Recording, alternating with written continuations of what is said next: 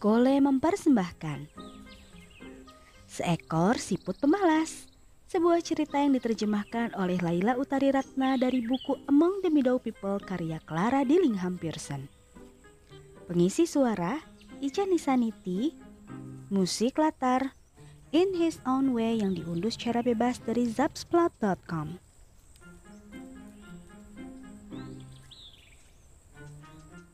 Di tengah daratan rendah padang ilalang, di mana rerumputan tumbuh begitu tinggi dan tenang, hiduplah seekor siput muda yang tegap dan sedap dipandang. Dengan kata lain, siput itu tampan. Cangkangnya yang indah berwarna abu-abu muda, setiap lekukan di tubuhnya teratur dan sempurna. Dia sangat lembut dan lembab, seperti seharusnya seekor siput. Tentu saja, dalam hal bepergian, dia tidak bisa berjalan dengan cepat. Tidak ada satupun anggota keluarganya yang merupakan pejalan cepat. Namun, jika dia mau bersikap lebih berani dan sabar, dia mungkin bisa berpeluang untuk mengunjungi sebagian besar area padang ilalang atau mungkin juga dunia luar. Para teman dan tetangga sering bilang padanya bahwa dia harus memulai perjalanan kecil untuk melihat-lihat pemandangan di sana. Tetapi dia selalu menjawab, Hah, itu pekerjaan yang terlalu sulit. Padahal dia sangat menyukai cerita-cerita kehidupan di padang ilalang.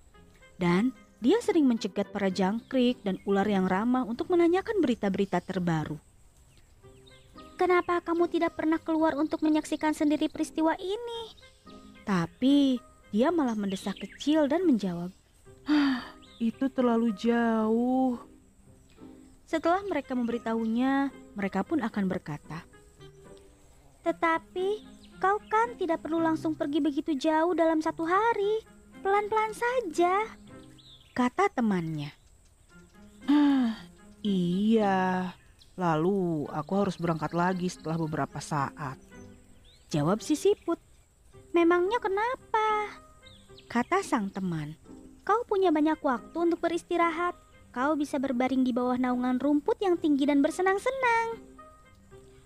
Lalu apa gunanya? Jawab si siput. Aku tidak bisa menikmati istirahat jika aku tahu aku harus pergi dan bekerja lagi. Lalu dia pun menghela napas sekali lagi. Jadi di sanalah dia tinggal, makan dan tidur. Sembari berharap bisa melihat dunia, bisa bertemu orang-orang di dataran tinggi padang ilalang itu. Tapi dia begitu malas sehingga takkan pernah berjumpa dengan satupun dari mereka. Dia tak berpikir bahwa kupu-kupu dan kumbang mungkin tidak suka jika dia terus memanggil mereka untuk menyampaikan berita-berita. Oh iya, jika dia minta tolong pada teman-temannya, dia selalu menyuruh mereka untuk datang cepat-cepat. Dan teman-temannya itu, sebagai orang yang ceria dan baik hati, berusaha selalu melakukan apa pun yang dia minta. Akan tetapi, tiba saatnya dia terlalu banyak meminta. Waktu itu, para belalang memberitahunya tentang beberapa tanaman baru yang sangat lezat dan tumbuh agak jauh dari sana. Siput pun sangat menginginkannya. Dia berkata, Tidak bisakah kalian membawa sedikit tanaman itu untukku? Jumlah kalian kan banyak. Kaki kalian juga bagus dan kuat. Menurutku, masing-masing kalian bisa membawakanku sepotong kecil tanaman itu di mulut kalian. Lalu, aku pun bisa makan malam yang enak. Para belalang memang diam saja saat itu. Tetapi, ketika mereka sudah berada di luar jangkauan pendengaran si siput, mereka pun berkata pada satu sama lain.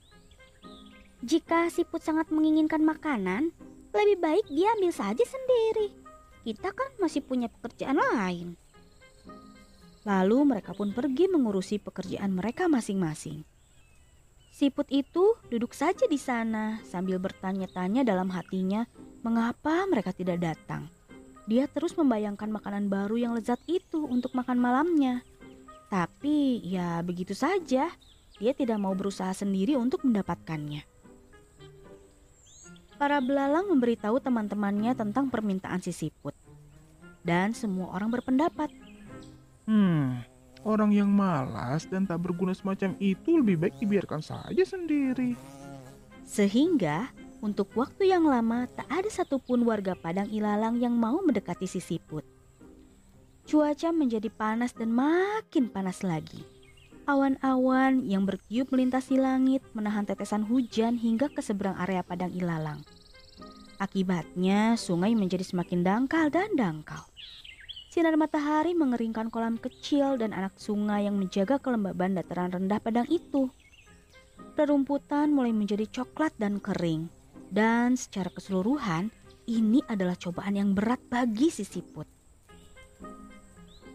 Suatu hari, seekor kupu-kupu mengumpulkan teman-temannya.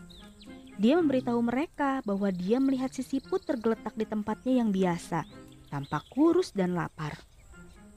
Rerumputan di sekitarnya kering. Aku yakin dia kelaparan dan dia terlalu malas untuk pergi ke dekat sungai. Gimana masih tersedia makanan enak untuknya? Mereka semua membicarakan si siput, Sebagian dari mereka berpendapat bahwa tidak ada gunanya membantu si siput yang terlalu malas untuk bekerja bagi dirinya sendiri. Yang lain berkata, Ya, saat ini dia terlalu lemah. Sekaranglah saat yang tepat bagi kita untuk menolongnya. Dan itulah yang mereka lakukan. Kupu-kupu dan nyamuk terbang lebih dulu untuk menemukan tempat terbaik bagi si siput dan semua belalang, kumbang, serta makhluk merayap lainnya bergiliran menggelindingkan si siput ke arah sungai. Mereka meninggalkannya di lokasi yang hijau, segar, dan lembut. Dan sekali lagi dia pun tumbuh makin kuat dan gemuk.